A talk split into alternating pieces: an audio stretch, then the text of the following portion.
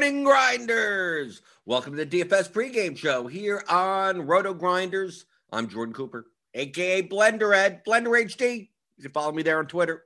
And this is the show where we go over yesterday's slate a bit. The chalk hit, the chalk hit yesterday. Okay, it's not not hard to review. Everyone that was popular probably did well yesterday. So if you played anything different, you lost. Okay, so that, that that's going to be the review. We may talk about uh, today's slate. Well, we got thir- 13 games, 12, 13 games coming up uh, tonight. We've got some weather stuff going on. We'll see. We'll see what's going on. It's casual Friday, and that means you ask your casual questions, but that's kind of what you do every day here. I see you in the YouTube chat. Doug Montgomery, Eric Johnson, Suki Singh, Rob F., Jerome Lewis, Shannon Lambert, Joe Mack, Daniel Hutchings, Rob F., Chandler Cannon. Good morning. Good morning. Hit that thumbs up button. Give me the thummy thumbs in the morning. Thummy thumbs, downy downs. You give me the you can give me downs if you want. it. I don't think it matters. I think you who cares. I think you can just move your mouse around, pl- press on some stuff. I think that that helps us out.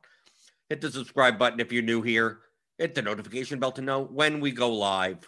So feel free. Feel, just post post your questions, post your comments. What did you do yesterday in GPPs? Uh, so yeah, the Blue Jays, the Astros, pretty much pretty much chalk and chalk, chalk, chalk hit, right? Right. But the, the Blue Jays, the Blue Jays didn't really hit hit. Like the stack really didn't get there, but they put up a lot of runs. The Astros got there. I mean, the Astros obviously once Alvarez hits that grand slam, it gets there. Myles Straw has a good game. Correa, they're they're all in the high double digits, 20 points. Schwarber has two home runs. So the Nationals kinda, kinda get there, kinda. More as a three man, not as a five man. The Pirates, you needed Bryan Reynolds, right? He got there. A bunch of them also. So there, there were multiple paths to win. Uh, but he pretty much, I mean, at, at pitcher, uh, the chalk combination of Buehler Garcia was probably not the way to go. I mean, look at look at this ownership. I mean, look at this, right? On DraftKings, I played four lineups. So I play I played three lineups into the $88 contest and the 121 single entry, and then on FanDuel I played 150. I've been trying to do that more instead of just play, trying to do like large fields on both sites. Like it's like okay, I could hand build a couple of lineups one place and then just do a full build the other place. So uh, I played a lot of Anthony Kay.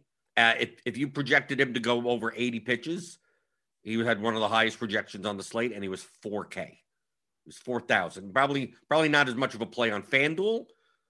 You want guys that you you you almost want. You need 100 pitches. You need six innings, right, out of them.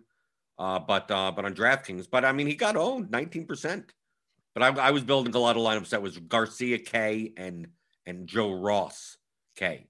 To me, Joe, I, I had a ton of Joe Ross on FanDuel because people didn't want to click. People don't want to click.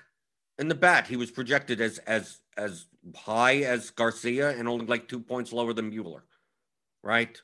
He, he projected higher than Jose Berrios, higher than Nick Pivetta, but people don't want to play Joe Ross. It's against the Marlins at Miami. I'll, I'll people don't want to click on a name. I'll, I'll click on a number. I just go by the projection. I can't just look at the projection and go, well, it's Joe Ross though. It's like, well, that's what he projects for. I didn't think about playing Tony Santillan. I was playing mostly Braves against him. And Pivetta had a no hitter going through. You know, I mean, they had a no hitter with the, the relievers going through for a while. So I get it if you want to play Pivetta. I mean, and Carlos Martinez. Seems like a lot of sharper players played Carlos Martinez as an SP2 against the Pirates. I played some of him on FanDuel, right? Because he was cheap, cheap on FanDuel. Right? On DraftKings, I understand you need two pitchers, but Carlos Martinez wasn't as necessary on FanDuel, which means he'll be lower on. So obviously those lineups burned right? They didn't do anything. I had some. I had like I think I had ten percent or so. But I'm just I'm just, just surprised to see so many, so many sharper players over the field on Carlos Martinez. Do you want to play a chalky Carlos Martinez? I don't. I definitely don't. It seems like people people were going under on Luis Garcia against the Tigers more than and then going over on Carmart. Seems kind of odd. Well, I mean, I guess the difference in pricing, the difference in, in ownership I guess I get it. Just play, play AM because they because Pivetta's ninety five hundred. Maybe that's why. It's like at least Carlos Martinez was like what sixty five hundred on on DraftKings. Anthony Kay was four thousand. Play him. Just play him against the Orioles, the hapless Orioles. That's what it seems like. Seemed like the trend was under on Garcia, over on Carmart. So sharp players didn't do that well yesterday. That was the case. You could even take take a look at the the bats. Like just I, I mean, all I'm doing is pulling out like sharp player 150 sets, and I'm seeing for the most part, less on the Blue Jays, a little a little bit on the a little bit under on the, the Astros, and heavily on the, the the Braves for their for for their for their uh for their ownership. Like the, the I know Acuna wasn't in the lineup, but the Braves shouldn't have been. They should have been as owned as. I mean, yeah, they were close. Yeah, maybe they were close. Fourteen percent for Swanson, twelve percent for Albies, eleven percent for Freeman. Riley was ten percent, but it just seemed like everyone. I mean, but I did the same thing on FanDuel. The main stacks I played yesterday on FanDuel were the Braves, the Reds, the Astros, and the Dodgers. The Dodgers were dramatically underowned across the board on both sides against Zach Davies, who have just managed to pitch seven no hit innings or whatever, six no hit innings. The Dodgers had like a five, five and a half total. And if you take a look here, I mean, I mean, you have the, you see the Astros, you see the, you see the, you see the Twins. Even look, you see Arraez here. You see, uh, uh, let's see. Okay, maybe not anyone else. I mean, Tyler O'Neill, the Cardinals were owned, which I, I, guess I get. Right, the Nationals, okay. But where where do we see? Where do we see? Where's? I mean, Cody Bellinger was forty three hundred. Where's he? I have to scroll over there. Muncy, seven percent. Muncy, 7%. Where's, I mean, I can't sort this by team. I wish I can. But look, like Trea Turner on the Nationals was 4%, 4.5%. Soto was 4.9%. I had a bunch of the Nationals. But Mookie Betts, 4%. There you go. There's 4% Mookie Betts. Where's Bellinger? Bellinger was 9%. Okay. But in comparison to some of these other guys, I mean, Kyle Tucker was 20%. Wander Franco was still owned, and he, he was 3,800. Right? How many people played him? The discrepancy in ownership, I just, when I saw the ownership of the Dodgers, I mean, obviously the slate was over by that time. By the time the Dodgers game started, it's like, uh, well, I don't have Astros. I don't have Vlad. I don't have Schwarber. I don't have Bryan Reynolds or something. I mean, I, I'm, I don't, the lineup doesn't have Joe Ross and Anthony Kay. You're, you're dead. So it doesn't even matter at that point. But for the total, just the Dodgers were way underowned. I think if you I think if you played Dodgers lineups yesterday, you were you were fine. Same for the Braves. Same for the Reds. The ownership was much more dramatic on FanDuel, by the way. Like here, it, it doesn't seem that bad. Like the highest owned batter was 20%. Vlad Guerrero was 33% owned in GPPs on FanDuel. 33. He was in a third of the lineups on FanDuel. Yordan Alvarez was like 27% owned on FanDuel. He was 17 here. So it's like heavy, like that's why I like not playing as much Blue Jays, right? You had uh, Teoscar was and Grichuk heavily owned. The Astros were actually slightly like other than Tucker and Alvarez, they're a bit under owned. I mean, we're officially owned, I guess. Like the guys like Correa and Toro and Straw and those and whatever, you know, Gurriel. They were they were more manageable ownership. But Vlad, Vlad, I mean, Vlad hits a home run and he's on FanDuel for you know, 33, 34% owned. Yeah, I'll be I'll be under that. Yeah, I, am not going to have as much uh, Blue Jays. Yeah, Shannon Lambert's talking about today. Matt Harvey against the Blue Jays. Yeah, they're, they're going to be owned again, right? The Jays, but it's a 13 game slate, remember. So if they have this this this amount of ownership on a 13 game slate, I have no problem not playing them. No problem. Fine if they get fine. If they, they, they get 15 runs, then then then I lose. That's it. On to the next day. Do Do, do, do, do, People are talking amongst themselves. Shannon Lambert says Astros against Wily Peralta, Jays against Harvey, and Padres against Corbin Martin. Wow, there's some major chalk spots tonight. We'll we'll see. Obviously, we're done with talking about yesterday's slate. Look at today's slate. Let me pull up FanDuel as well. Take a look at pitcher. I mean, Carlos Rodon is going to be the, the stone. I mean, come on. Right now, he projects six points higher than the next pitcher. Right. Rodon, Paddack. Rodon and, and Paddack are going to be the combination.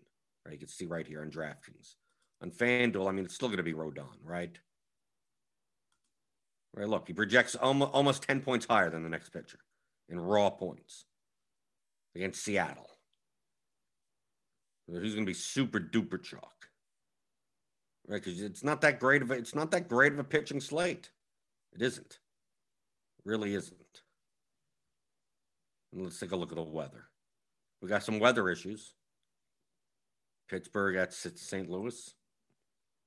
Seems like that's the biggest trouble game. Good, right? I don't have to play these teams. Fine with me. It's fine with me. Let's see, Atlanta at Cincinnati. Okay, that may be a game. So let's take a look at the stack projections. This is on DraftKings. As of right now, so we have the Braves with the highest. Okay, the Braves, the Braves against Vladimir Gutierrez in Cincinnati. I mean, the Pirates project point per dollar wise, but they're cheap. The Cardinals, yeah, yeah. Pittsburgh at, at St. Louis on DraftKings at least. That's going to be the, those are going to be the cheapy cheaps. Cleveland Indians against Danny Columba. I don't even know who that guy is. Who's Danny Columba? Colombe? Colombe? I have no idea. I mean, look at the pitchers on this slate. Jake Arrieta against the Dodgers, Martin Perez against the Yankees, Will Crowe. Ugh. We have some decent ones. I mean, but I mean, like guys like Framber Valdez and Mike Minor and Chris Paddack, Sean Manaea. Like they're not guys that you want to like rely on. Like they're okay, okay. Oh, they're they're okay. Like, oh no, I'm all in on one of those guys. Nah, I don't trust them either. Uncrabby Cabby.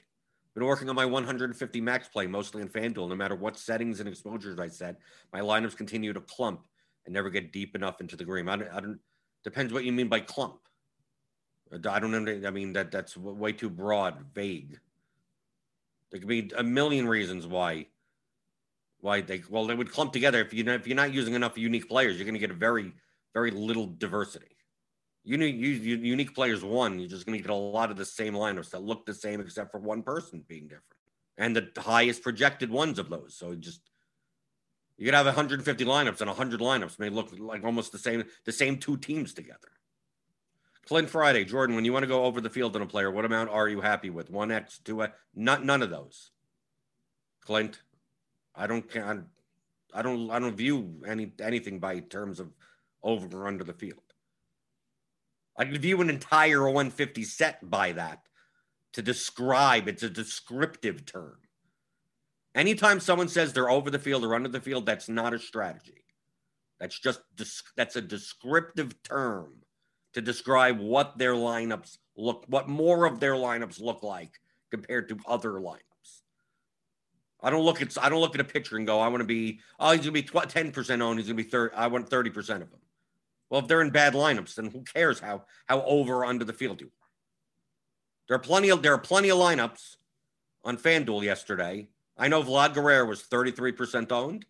I still had pl- I still plenty. I didn't have didn't have as much of as that, but where he fit, I put him. He, he's the highest projected guy in that spot. So if I'm playing, if I'm playing a Pittsburgh, if I'm playing a Pirate stack with Joe Ross at 11% owned on FanDuel, I want Vlad Guerrero. I want the highest projected guy in my utility spot or whatever, whatever spot he's in. And if that so happens to be that I end up with 20% Vlad Guerrero because he fits those lineups and I'm playing a bunch of those lineups, then that's the way it is. If he happens to be in 40%, then he's in 40. Wouldn't I want the highest projected guy in an already leveraged lineup? Yes. So the more of those types of lineups that I'm making, if I'm making contrarian stacks, the more I'm going to get, you know, Chalk, Tucker, Alvarez, Guerrero. I have plenty of Tucker, Alvarez, and Guerrero on on on FanDuel. Didn't have as many Blue Jay stacks. But I'm making I'm making these, I'm making Nationals Pirates lineups And I need a utility guy or catcher first base. There, there, there you go. There's Vlad Guerrero. There's Yordan Alvarez. Since I'm making more of them, I'm making Braves. I'm making Braves Nationals lineups. So I have Freeman in one spot, and then others. Okay, then maybe Vlad fits in the utilities. Okay. I already have enough leverage. I already have enough ownership discount. So I don't care about playing a 33% owned Vlad Guerrero. So that's why you can't think in terms of how much over or under you are. That, that, that all that is a descriptive term. Because you could be over and oh, I'm going to be over this and under that and whatever, and you, you put all your exposures and you build 150 lineups, and they're all horrible. There are a lot of them are they're horrible. Right? Yes, yes. You have 30%. You're you're you're way under on Vlad Guerrero, but the lineups that Vlad Guerrero are in are chalk Blue Jay stacks with Walker Buehler. Like you shouldn't be playing those lineups. You want Vlad Guerrero to be in those contrarian lineups. You want Yordan Alvarez to be either in an Astro stack or with contrarian lineups. So you don't don't worry about one X, two X, three X. That, that doesn't matter. You, I could look at people's people's lineups. You give me a 150 set, I could throw it in and look and go like, okay, great. You you had you had five percent of this guy, but then really bad lineups. So who cares if you were over or under it? That that doesn't matter. You shouldn't be starting from that. Anytime that uh, a sharper player says over or under, they're talking about describing their line of portfolio, not a strategy. Do, do, do. Rob F. What's a good resource to look at for determining a pitcher's strength and history versus right or left handed batters? Uh, I don't know why you would. Anything that you'd be looking at is already factored into, into a good projection model.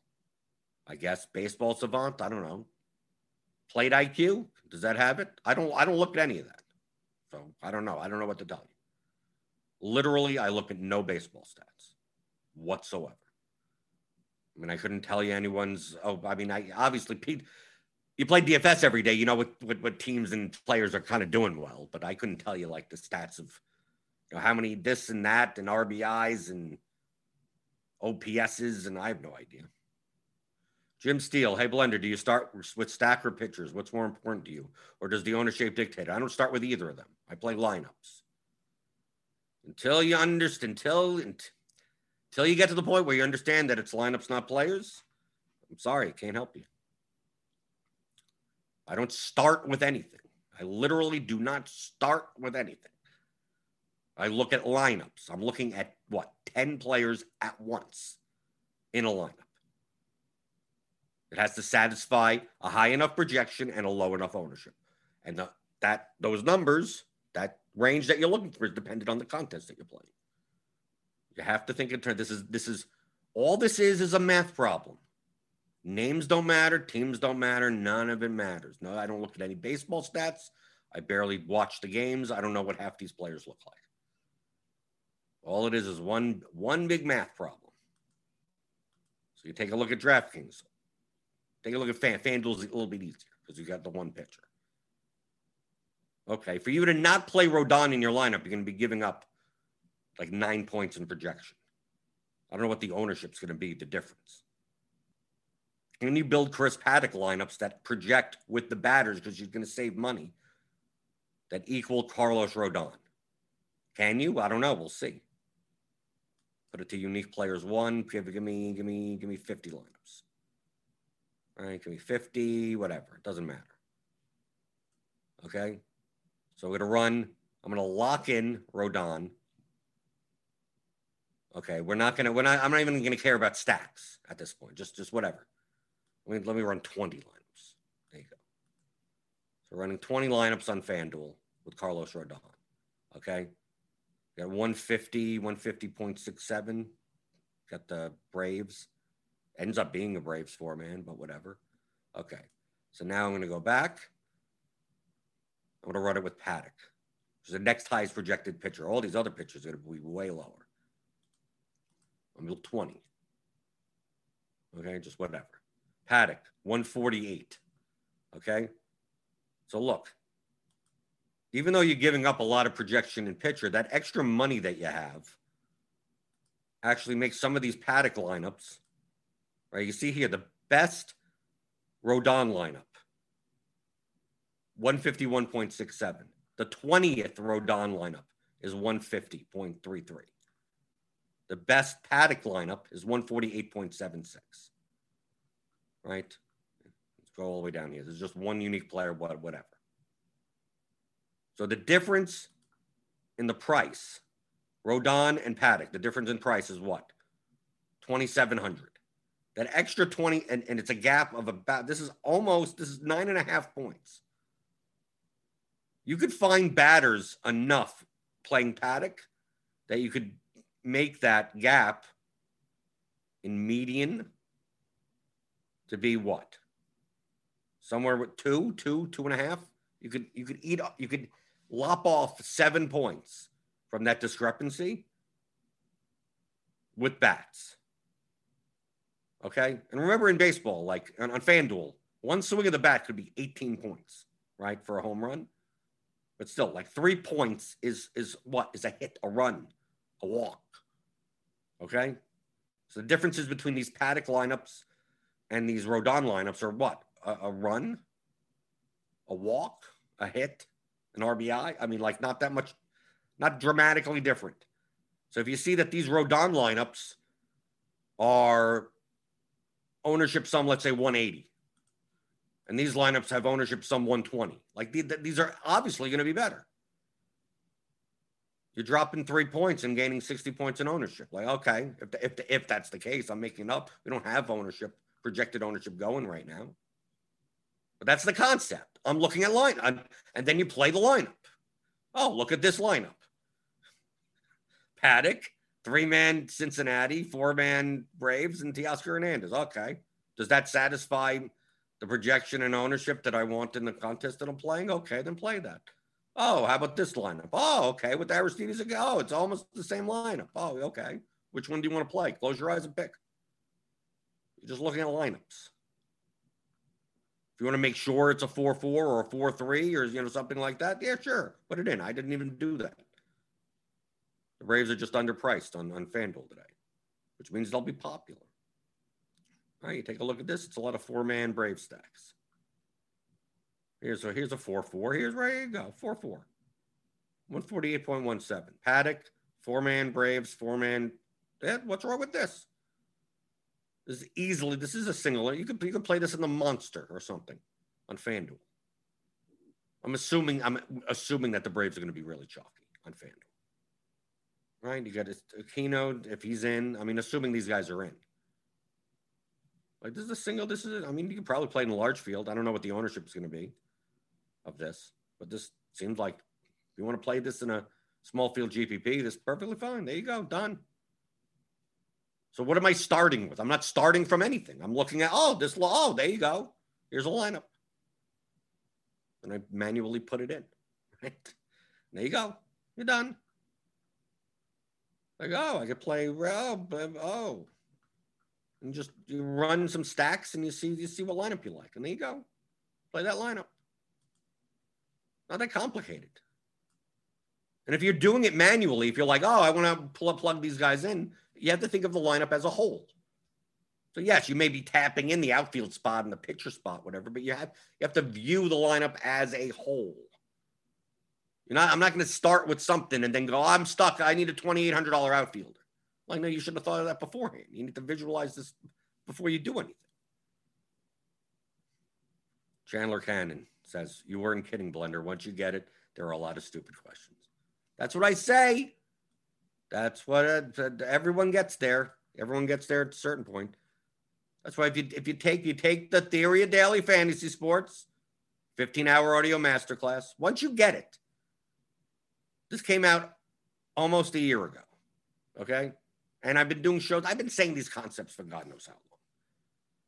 Even the people that that were stubborn and say, no, I know, I, I need the picks. I need to, I need to look at this, and I need to that fought me, fought the math in general. Once that, once they got it, you get to a point. Once it clicks, you get to a point of getting it. You start seeing how how like ninety five percent of questions in, in that people ask in DFS are stupid. They, they literally they literally are like, I don't understand why you why you can't see how stupid that sounds. It's weird. It's weird to say. Like once you get it, the questions are just are like, how are these people this dumb? But they don't get it yet. See, look, here's another one. Matt Stash. Blender, when stacking, how much do you try to avoid batters all over the batting order? I don't even care about the batting order. The batting order, okay, from a projection standpoint, like if we go, if we go, let's let's go to let's go to FanDuel, right? We'll go, we'll we'll go to a lineup, right? We'll go to Houston today, right? Hitter or whatever, Houston. Let's go to right.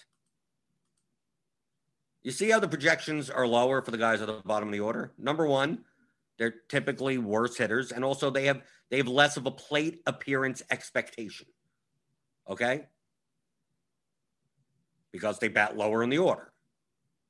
If Altuve has five at bats, Maldonado may only have four at bats, right? Because they ninth inning. Oh, okay, here they go, right? That's already factored in. Typically, one spot in the order is 0.2 in plate appearance expectation. Okay, so you have to figure that five spots in the order is like one at bat. So now you understand why the projections look the way they do. Like if Myles Straw was guaranteed to get the same at bats as as Michael Brantley, Myles Straw may not have an 11.22. He may end up with a 10.5 projection if he was guaranteed to get the same amount of at bats as, as Michael Brantley because he's one, two, three, four, five, six spots. That's like one 1.2 plate appearances. Just said less in baseball, you, you need to be at bat in order to score, right? So the players at the bottom of the order already are projected lower based on plate appearances. Okay? And the correlation the correlation between all batters on the same team is higher than any individual batter between them. Okay, this is very important. If you were to run an analysis on the past, God knows how long, 10 years, who knows? Most people are like, oh, one to what, you know, Altuve gets on base and then Brantley hits him in and Gurriel then gets a double and then uh, Alvarez hits a home run, right? Like, oh, and they're on base and you get those points and whatever. That is true. That's absolutely true. The correlation between the first hitter and the second hitter is like this. It, it exists but there's more of a correlation in overall amongst a nine inning game, amongst 27 outs. There's more of a correlation between Brantley and Toro than there is in one inning between Brantley and Gurriel. Okay? This is very important. So people are like, oh, I need to stack one, two, three, four. Or I can't do one, three, four, six, eight. Why can't you? There's still a every batter on this team is correlated to one another, all of them, and the correlation of them as a team, as a team in an entire game, is higher than that of one because you're only doing one two because it's like well this guy gets on base and that guy hits a home run type of thing. We've seen plenty of times, right? This guy gets on base. This guy hits a gets a walk. Gurriel strikes out. Alvarez gets a double, and Correa Correa hits a home run, and you're sitting there and you're like, Gurriel is nothing. Right. And then the next inning comes up and Kyle Tucker hits a solo shot. Toro strikes out and Myles Straw gets on base. Maldonado strikes out and then Altuve hits a home run. And you're sitting there and you go through the entire order and it's like, wow, I have a five man Astro stack and Yuli Gurriel has three points, even though the Astros put up 16 runs. The whole team is correlated to one another. So I don't care. And the and the the order the battings. Oh, I like guys in the top of the order because they'll, they'll most likely get more at bats. Well, it's already factored in the projection, right? Obviously, one, two, three, four, five on, on the on the Astros projects more raw points, right? Of course. It's very rare that the guys at the bottom of the order actually project better than the guys toward in the middle of the order, just based on based on plate appearances. So when I'm when I'm building, I'm just playing teams. So I don't care. I play lineups all the time that are one, three, five, seven, nine. Who cares? If it fits the right positions and the right salaries and with the other team and I'm stacking four, three, something or whatever, and then okay, then that's the way it is. I don't I don't even look at it at all.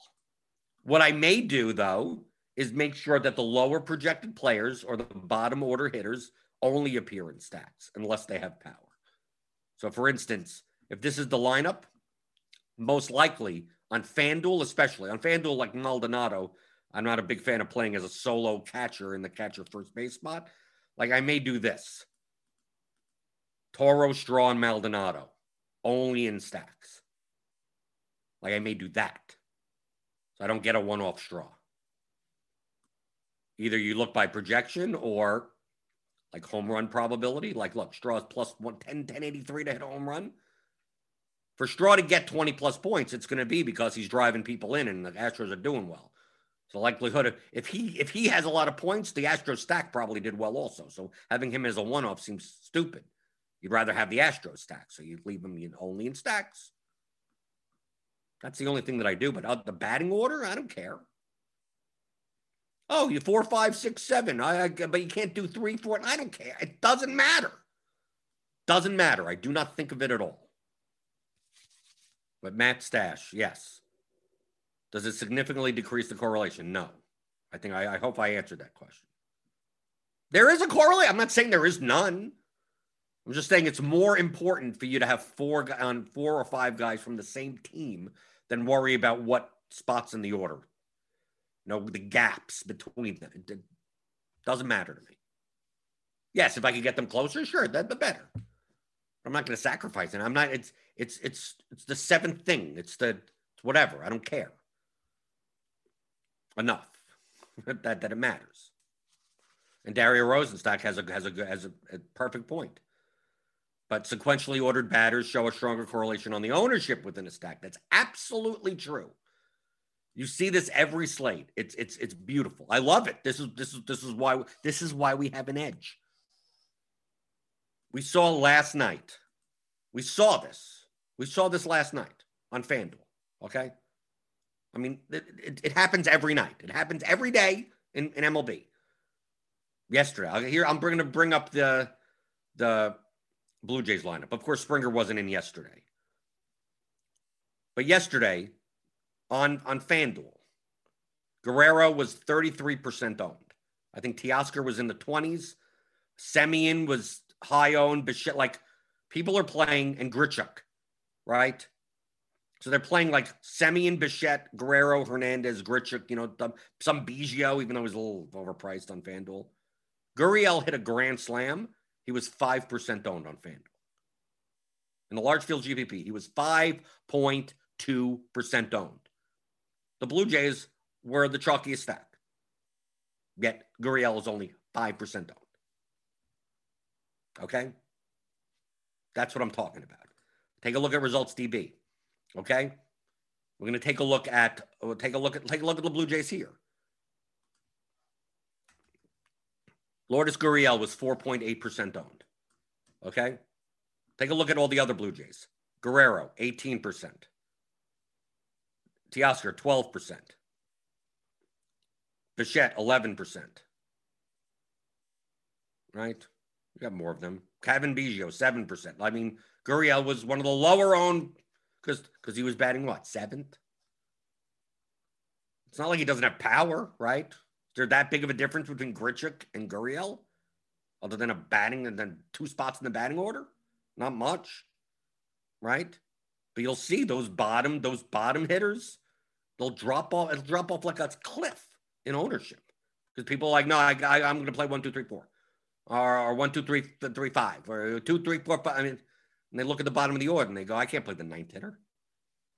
Like, dude, my lineup's on on on, on DraftKings. I played Martin Maldonado. It was cheap, but he's batting ninth. Who cares?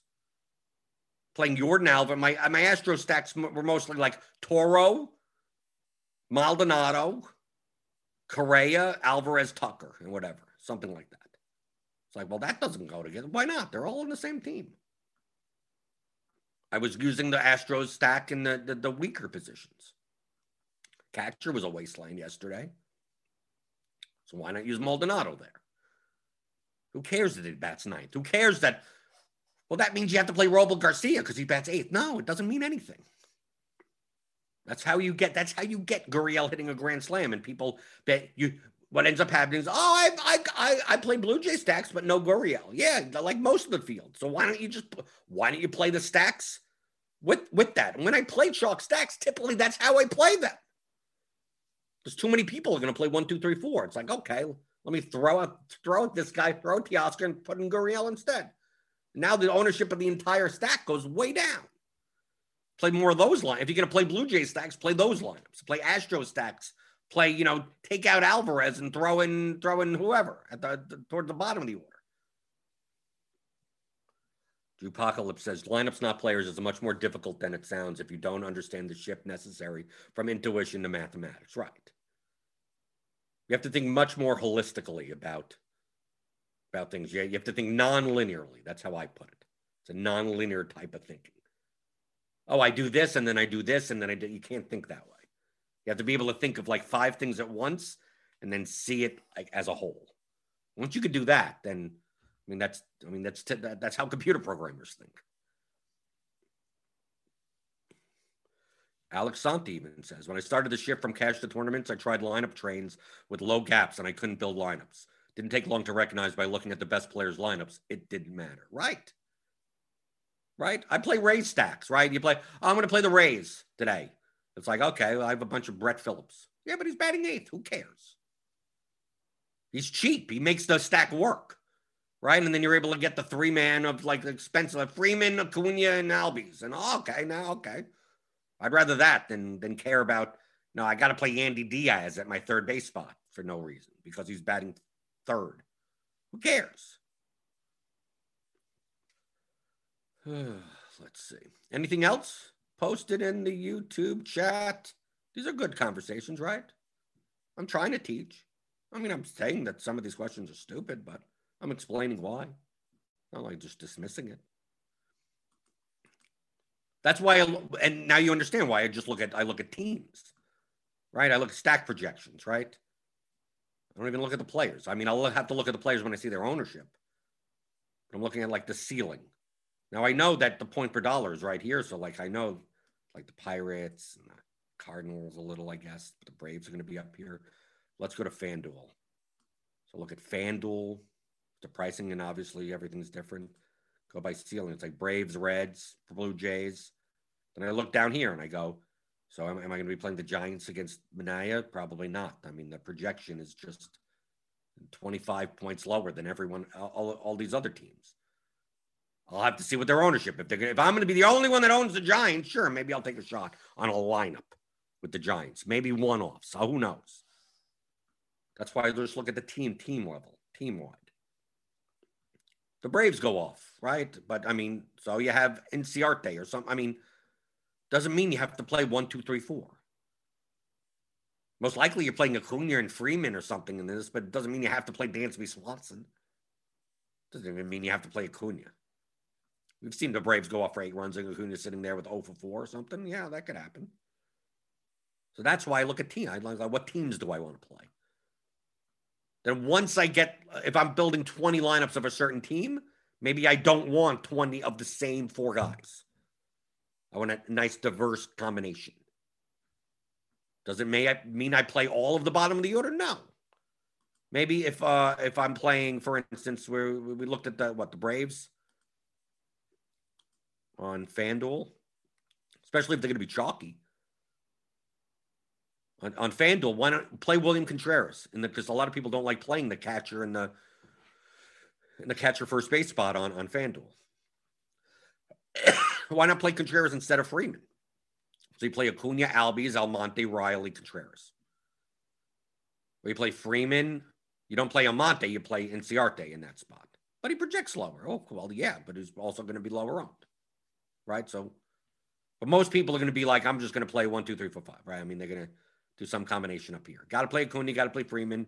Albies in the second base spot. Maybe they skip Almonte, but they're going to play Swanson or Riley or whatever. I mean, that's what a lot of Brave stacks are going to look like. They're the highest projected players. I mean, look at Acuna, Freeman, Albies, and Riley are the highest projected ones, right? But if the team does well, William Contreras could have a home run. I mean, he could have five RBIs. Who knows? Walk, walk, walk, base hit, whatever. And next thing you know, and Ender and Inciarte is up with the bases loaded. It's like, oh, I stacked the, the Braves, but not Inciarte. And you're sitting there. Inciarte is 2.2% owned.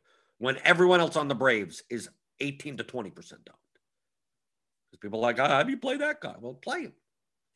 Dario Rosensack, this may not be the correct forum, but I've been sort of curious lately about how people simulate outcomes. Do people use a Monte Carlo type simulation? Yes. That's, I mean, that what other way would you be doing it? I mean, I guess some people could simulate the actual games. You have to use Monte Carlo, but there has to be there, there has to be some type of correlation coefficient between the players as well. I mean, you could still you could do a Monte Carlo with just individual players; it just wouldn't be as accurate. The difference being is that you, typically if Acuna does well, it's not you can't simulate Acuna's outcome and then Freeman's outcome be completely unrelated to that. Obviously, they're going to be correlated in some way. So you could Monte Carlo each individual player and do something like that, but it's not going to be nearly as accurate as simulating the teams. So if the team does well, obviously raises the projection of everyone on the team.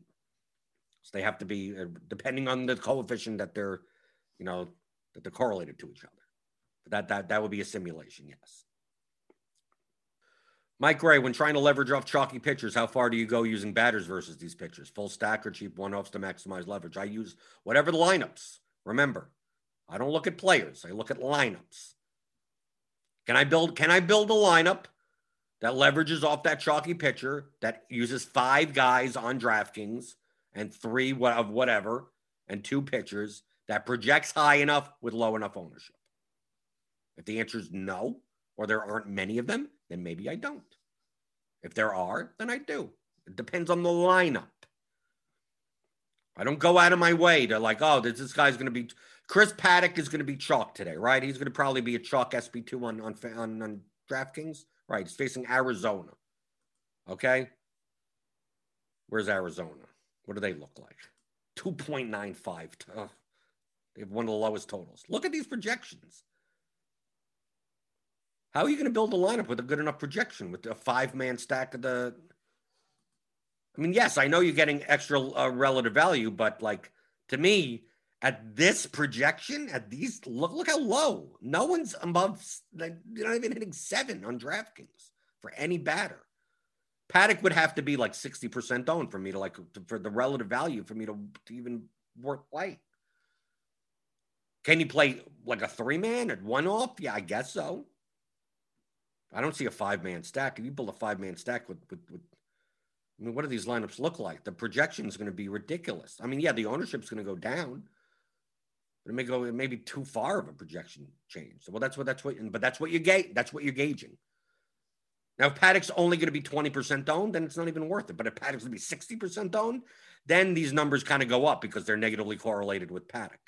So, yes, these are the medians, but their ceiling outcomes are directly affect direct, directly negatively correlated to Paddack's ceiling.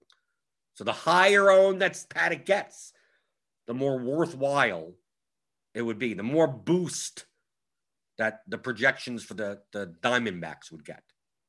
Because if Paddack gets rocked, you're killing 60% of the lineups as your lineups, as your Diamondback stacks go up. But if Paddack's going to be 10% owned, you're only going to be doing that to 10% of the field. So it wouldn't be worth it, probably, at these, projection levels. DFS degenerate. When do you know to switch up your process? Last night I was in the four dollar twenty max. I was on the uh, Dodgers, Cardinals, uh, Reds, Atlanta each, which is what most sharp players did. Didn't come close to cashing. I know you don't, which you don't, shouldn't care about. They projected really well for low owned. Yeah, okay. So what's wrong with that? When do you know how to switch up your process? I don't know. Probably five hundred to a thousand slates. I'm, I'm I'm serious. And you go 500 to 1,000 slates, that's like years. That's right. That's right. The way that I judge primarily on my process is in Roto Tracker. My aim in GPPs is to get to the top, is to get 1% lineups. Okay. From there, that's it's all variance. My goal is to, I, I want first place equity. I want I want my lineups to get towards the top. I don't care about cashing. So if I look at 1% lineups, I want more than my fair share. So this is this is this is what my career this lifetime. Finishing precision 1%. I'm getting 1.8% of my lineups in the top 1%. That's over. That's more than my fair share. 1.2% would be like the rake. If You could get 1.2%, you're like break even, probably. So if you're getting more than your fair share of lineups in the top 1%, then your, your process is fine. Your process is good. And the higher this goes, the more unlucky you've been, right? And the lower this goes with you hitting a GPP is the more lucky you you have been. So if you if you if you've only placed in the top 1%, 0.8% of lineups, and you've won two of them, you've gotten really lucky. You've gotten really lucky. But I know some people that, you know, over the course of a season, in the top 1% are placing like 2.83% in the top 1% and haven't won one.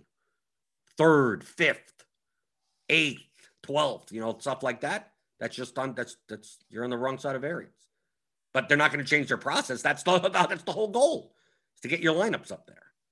So that's how I, that's how I judge my GPP play. How many lineups am I getting towards the top? In the top, I don't care about the middle. I don't care about 1920, these these these over here, the cash line type of stuff. I don't who cares? I care about the top over here. So you go through. We could even look at like entry date. Let's let's go to my this is I updated this a couple of days ago, I believe. Uh, let's go to MLB season. This MLB season. Okay. All right, this MLB season. I've been complaining about steak knives, right? You hear me talking about I'm getting up there, but just getting the steak knives. Well, there you go. This is what it's showing. Top 1%, I'm getting 2% of my, I'm getting twice as many lineups that of my fair share up there. I came in second once, and I have a bunch of eighths and tenths and sevenths and elevenths. I have so many. I probably, I think I have like 10 or 11 in the top like 20 of large field GPPs. One second, and then like everything else is kind of like in that seven to 15 range. So it's like I've been, the process is good. I'm getting unlucky. I'm just like, I'm just not getting all the way up there. I'm getting all the way up there, but just the, the payout structure between first and 10th is, is enormous. That's why I like flatter payout structures. So this is how I would judge. So if you get Roto Tracker and you look like this, you could probably do this in Excel. It's probably a little bit harder to do in Excel. But you go through. But this is my MLB 2021 so far. Like, yeah, okay. I'm getting I'm getting plenty up there. Just not just not getting there all the way. Right? If you take a look at my profit, look, I'm getting 2% of my lineups up there. And look, I'm I'm down. I'm actually down in G, in, in, in MLB. Right? I mean, look at this graph. And that's with getting twice my fair share, right? I just because I haven't won. If all one of those turned into thirty thousand instead of five hundred, my graph would be insane. That that's GPP. I mean, that's that's the re, that's the sad reality of GPP play. One bink makes your whole year, and that's what you're aiming for. The difference between second and first, like I came in 10,000, right? That's what this one big line is, right? Going from 7,000 up to, to 4,000 up to over here, right? Like that's how big of a spike. But imagine if that spike instead of was 10,000 was 25,000. If I scored a couple of more points that day, it would have been, oh, well, gone, right? Wildly, right? The difference of a couple of points. Came in second, you know, seventh on a day instead of, you know, this is like a seventh place finish right here, like, right? I came in like at 1200 or something like that on this day, whatever this line is. Right? Imagine I was, uh, came in first. It would have been done. I mean, and that's a difference like six points. So that that's how I judge. Because your goal in GPPs is to get lineups in the top 1%, top half a percent, top 0.1%. So if you're doing that and just not winning, then what else are you supposed to do? I mean, that, that's what you're supposed to do. That's there you go. But if you see that, if your if your graph, your finish position graph, me go to the one percent buckets. Looks more like flat, right across.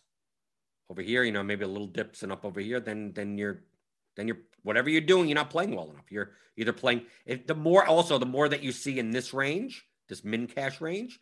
If you if you see a line that is low here but more bell, curvy, that means you're playing too safe. Okay. So, like in this min cash, in, truthfully, in this min cash range, you should probably be under. Right. This should look more like a reverse.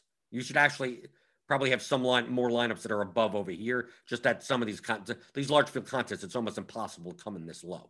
There are so many bad lineups. But if you see a lot, oh, I'm I, I I've if these bars are up here in the 20, 16 to 30, 28% range, that means you're, just, you're, you're, you're not, you're playing lineups that have high projections and no leverage. So you're min cashing a lot of your lineups, but you're not getting enough in the top 1%. That's that to me, this is how you judge. More so than like your, your results, than your the raw money or the ROI number. Obviously, you need a large enough sample size for this. After a week, like a, week, that's nothing.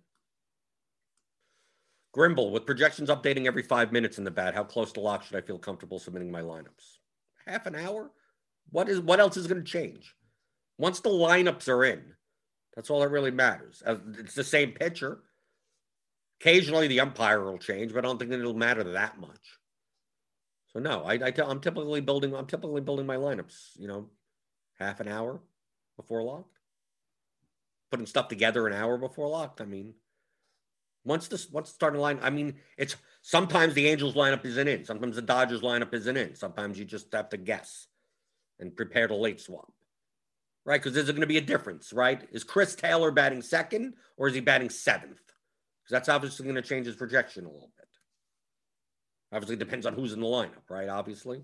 Zach McKinstry's leading off out of nowhere. Oh, okay and he's 2,200. Okay, well, that's going to change things.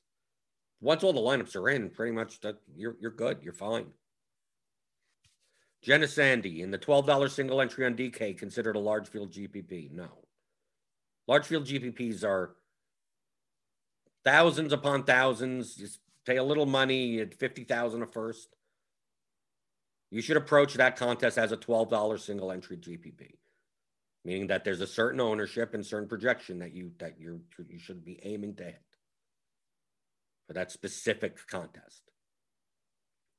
A, a, if if a, a, contest with 1900 entries is different than a contest with 1600 entries, it's different than a contest with 1300 entries.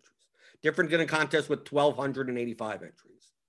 Okay, don't make these arbitrary lines. Oh, 5,000 or more. So you're telling me 4,999 entry contest is not large field. I mean, it's it's math. Don't worry about that. Is it considered? Who cares what it's considered? The ownership in a $12 single entry DK GPP is going to be different than the large field.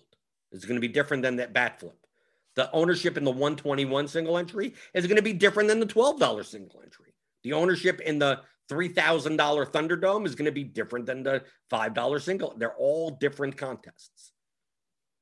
We take a look at results DB all the time. If you go here, we go to the con what contest they ran yesterday, right? Let's just go through. I mean, just whatever. I could type in anything. Right. Let's take a look. Uh, get rid of the double up. Here's the four seamer the bat flip, the medium eights, the, the home run king. Look, there's different ownerships. Dansby Swanson was more owned in the home run king than he was in the four seamer. So he was the chalk. He wasn't the chalk here. Brantley was lower. Look, Brantley was lower owned in the home run king. So Brantley's a better play in this contest than he was in that contest, and vice versa for other people. Right? They're all different contests in different sizes and different ownerships. Tyler O'Neill is 9% here and 13% there. Is he worth playing at 9% versus 13%? There, there's going to be a difference. Tyler O'Neill's a better play when he's lower owned, obviously. So yeah, so if he's going to be higher owned here, that becomes he becomes less and less plus EV. So that's why you have to judge the contest that you play. And obviously, single entry contests, three max contests, smaller field contests, tend, the chalk tends to be chalkier because people play too safe. I only have one entry. I have to play the Blue Jays. So the Blue Jays will be more owned, or the Astros will be more owned. which then means that you get more leverage by not playing them versus the amount of leverage you get if you play in the bat flip. They become twice as owned in, in your single entry contest. It makes it even easier to not play them, in my opinion. Like on DraftKings yesterday, I just I, I played Vlad Guerrero as a one-off.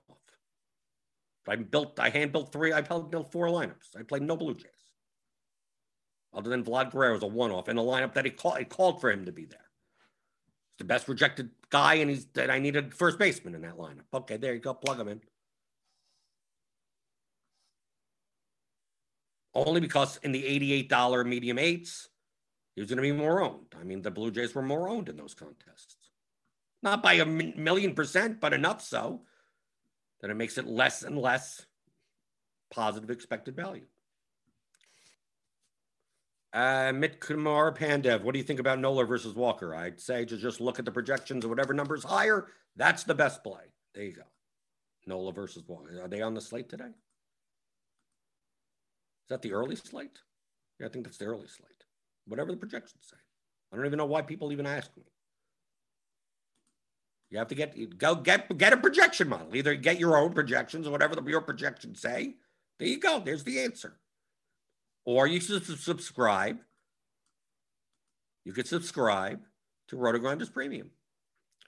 Click on the link in the description. Get $10 off your first month. Get the, the plate IQ projections. Or you get the bat. That's extra. If you want to get the bat from uh, Derek Carty, go pick that up. If you don't understand the concepts I'm talking about, feel free to pick up the theory of daily fantasy sports. How to think like a professional DFS player all these concepts are in there. So I mean, I mean, I you could go back and, and watch every pregame show I've ever done. I probably get in pretty much everything that's in this course.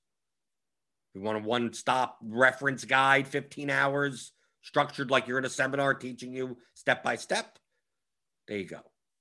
You get that. theory of Theoryofdfs.com. It applies to it does not just MLB. It's, it's, this, this is why good DFS players are good in all the sports. All it is is solving math problems. That, that's, that's all this is. Solving math problems better than other people or exploiting other people's biases because they don't know, oh, I'm not going to trust the math. I guarantee you yesterday, like I'm putting in Joe Ross into tons of lineups on FanDuel, knowing that people are not going to click his name. Why, why, why am I playing Joe Ross? He sucks. Like, well, according to according to the back projections, he's he's only two points lower than Buehler. He's the second best pitcher on the slate. So yeah, okay. I'm gonna. What am I supposed to do? Ignore the numbers? So I play the numbers, and there you go. Done. Easy. Theoryofdfs.com. I'm always here to answer questions. A lot of newer questions today. A lot of, I don't know, did new people come out of the woodwork? I don't know. Sometimes we get regulars in here and it's like, okay, just talking about stuff, strategy, and whatever. And sometimes, uh, sometimes we get new people. Should I play this guy or that guy? I, I have no idea. Jenna Sandy says, I think I got it. There will be chalkier lineups and smaller field GPPs, which means I need to play lower owned stacks. Not necessarily. Smaller GPPs means you don't need to be nuts. You don't need to drop your projection 30 points. Like you don't need to. You don't have to beat so many people. So you don't on a 13 game slate. Are you, I'm going to play the lowest projected. To, probably not. In the smaller field GPP, it means the chalkier. If they, if the top stack that everyone's going to play is the Blue Jays, and the next is the Astros, and the next is whatever, you could probably play the third or fourth stack and not worry about ownership. Just, just, and play the two best pitchers even. Get a high projection in your lineup. Let's say the the the top stack and that projected lineup is 150 and it's going to be X owned. You could play a lineup with a 144. That's going to be probably because you're not playing, you know, the chalk Blue Jays.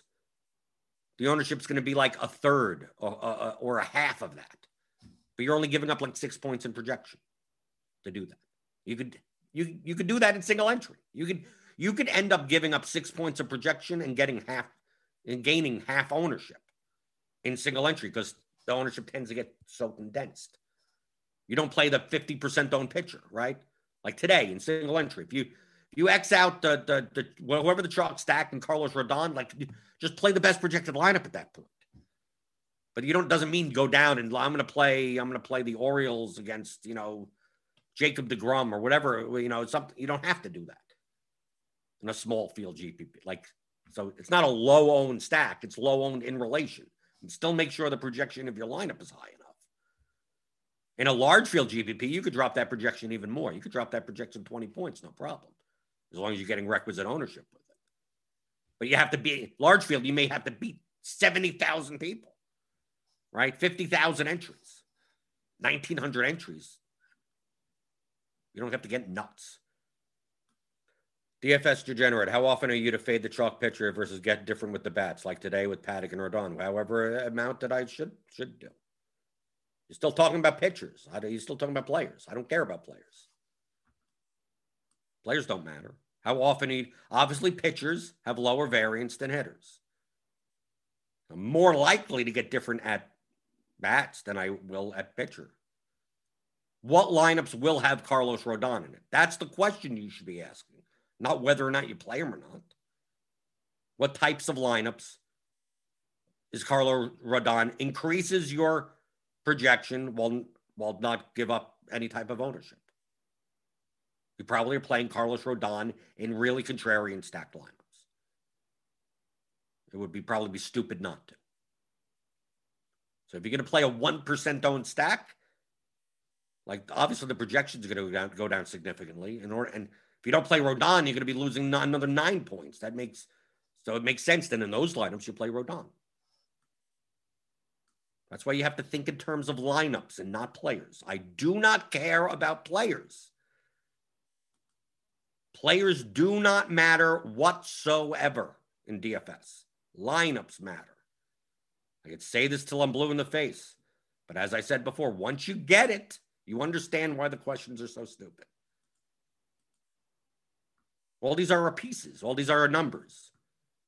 Do I play Ronald Acuna? It's like, do I play a 13.8 median projected player? That's uh, there's 6,300 on a certain team. That well, it depends on the lineup. Obviously, if there's other Braves in the lineup, I'm more likely to play them in it. Right? You press the button. I'm going to build a bunch of lineups. What do they look like? I don't care. I don't care what the individual players are. Most of the most days on FanDuel, I play 150 lineups on FanDuel. Most days, when some random guy hits a home run, I have to check to see how much I have. I literally have to. Schwarber hit that home run. Like I knew I, I knew I had a bunch of nationals. So I knew that he was probably in a bunch of stacks. I didn't know if I had him in eight lineups or 22 lineups. I, I literally had no idea. No clue whatsoever. I mean, that's a normal player. I'm talking about like a bottom of the order, some type of hitter, something like that. I literally, I don't know. When Gurriel hit that grand slam, I literally had no clue how many lineups. I, I knew he wasn't going to be in many. So I wasn't building many Blue Jays lineups. And Gurriel is probably going to only be in stacked Blue Jays lineups. He ended up in three lineups. But I did not know that beforehand. It could have been zero, could have been seven. No clue. All I'm doing is building lineups. I'm not choosing players. He fit in the lineups that he fit into. That's about it. Right? I played a ton of Dodgers. Yeah, yeah, they didn't do very well. They projected well for really seriously low ownership. So I was playing a lot of those types of lineups. But in those types of lineups, I don't mind playing Vlad. I don't mind playing Buehler. I don't mind playing the chalk if they're going to be 4% owned. Jim Steele says, so you really just set your pool, set your exposures, and run the lineups and see which have the better projections and ownership based on the contest you're entering? Yes. Exactly. Bingo. So Jenna Sandy says, so I can play Rodon and Paddack if I stack Miami and Cincinnati. Yeah. Your whole, you have to think in terms of your whole lineup. What is the ownership sum of your lineup?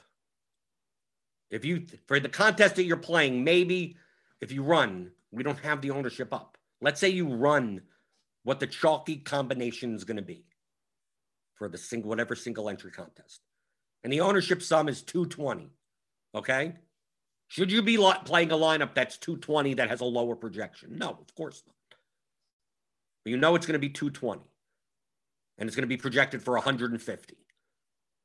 Can you find a lineup that is nearly as high as projected, but even low, way lower owned, then that's a better lineup. It's more likely that that chalk lineup is going to have the two chalk pitchers on DraftKings and the chalk stack, right? And the value hitter. If there's a $2,200 guy that projects for eight points, he's probably going to be a one off. Like you could visualize what these lineups look like, what these chalky type lineups look like. And you just go, well, I could still play that chalky bats if I just get rid of the chalky pitcher, right? So if you want to get rid of Rodon and play someone else, okay. Now you're removing his projection inserting someone else's projection and dropping the ownership. But how much projection are you dropping from Rodon to someone else? And how much ownership are you gaining by dropping the projection? Your project, if you're dropping the projection nine points and you're only giving up 10, 10 points and on 10% in ownership, that's probably not enough. Probably need more ownership discount. So, yes. So if you play Rodon and Paddack and you play two off the board stacks, yeah, then sure, you could play the two chalky starting pitchers because your overall ownership of your lineup is still fine. Or you want to play the chalk stack? Well, don't play Rodon in that lineup. The, your your lineup's too chalky, right? But you could do either way. Which one? Do, that is what ha- ends up happening. Which one do you do? So should I fade Rodon or should I fade the chalk stack? And my answer is that doesn't matter. Mathematically, just make lineups that are just make plus EV lineups. Dario Rosenstock, I have a question about building unique lineups in MMA. Okay, because that's tomorrow. Uh, do you have a sense of how much remaining salary corresponds to how much ownership product? That's that's way hard to figure out because there are lineups that actually leave a bunch of salary on the table that actually look owned that have a high ownership product that actually are less duplicated because you because you can play like the, the the chalk underdogs. Like if you're going to play like a thirty percent owned underdog, but leave two thousand on the table, like a lot of times that that isn't as duplicated as much, even though the ownership product is high. So it's a, it's a kind of a hard question to answer. But a chalkier lineup is probably less likely to be unique if it leaves some salary. Like right, leaving salary on the table is a is the best way of getting unique because people don't do it enough especially if you leave a lot of money on the table. I mean, a lot, like 2,000. But it depends on the type of slate. Obviously, the more underdogs that win big, the optimal lineup is going to have is going to leave money on the table, probably a lot, right? Yeah, you have some 6,800 and 7,200 dollar guys that put up 120 points. The guy that's 9,000 that puts up 95 ain't going to be in the optimal lineup anymore, right? I mean, like the optimal lineup could easily just leave 1,500 on the table. So you treat, yes, DJ Doug, you treat MMA like it's a showdown. MMA, I'm just trying to, I'm trying to build as unique lineups as possible. As unique as, and it do the same exact thing. What's the projection? What's the ownership? It's the same concepts, the same exact, you play every sport the same exact way. If you look, there's a reason that you take a look at the RG leaderboard. Oh, it's the same people that are good at like every sport. What do you think they know every sport? No, most of them don't even watch the damn sports. I don't. I don't want. I don't know if I've watched an NBA game this year at all, and I made plenty of money. When do I ever watch NBA? I don't. It's the most projectable sport. So I just do the math and throw in a bunch of lineups and wait for the money to come. That's that's most of that's most of the DFS. MMA build build. I'm going to build 100 unique lineups and you know, see who's over and under owned based on their inside the distance lines. And there you go, done. Crank them out and hope you bink once, you know, once a year. That's it. It's math. Would you understand that it's most, it's mostly, it's almost, it's all math. You'll see it's, it's it gets much simpler. And you, you see that most of the, most of the stuff you look at is, is stupid. It's either already factored into the projections or it's just it, it, you succumb way too much to bias. Well, this guy is going to get a revenge game against who cares? In the grand scheme of things, in the long term, it doesn't matter. None of it matters. But it matters that you hit the thumbs up button, hit those thummy thumbs, thummy thumbs on your way out the door for Casual Friday. Hit the subscribe button if you're new here. Hit the notification bell to know when we go live. We got Grinders Live coming up later today. I'm on. Yes, I'm on Grinders Live uh, with Dean at 5.30 today and uh, 5.30 Eastern and 6.30 crunch time for premium members. So go sign up to RotoGrinders Premium with the link in the description. Get ten dollars off your first month. And uh, and I'm always in the Discord. You could always you could always ask questions there and stuff. So uh, so yeah, so I'll I'll see you I'll see you back on Monday. A little long episode. Tons of new new people here, some new questions.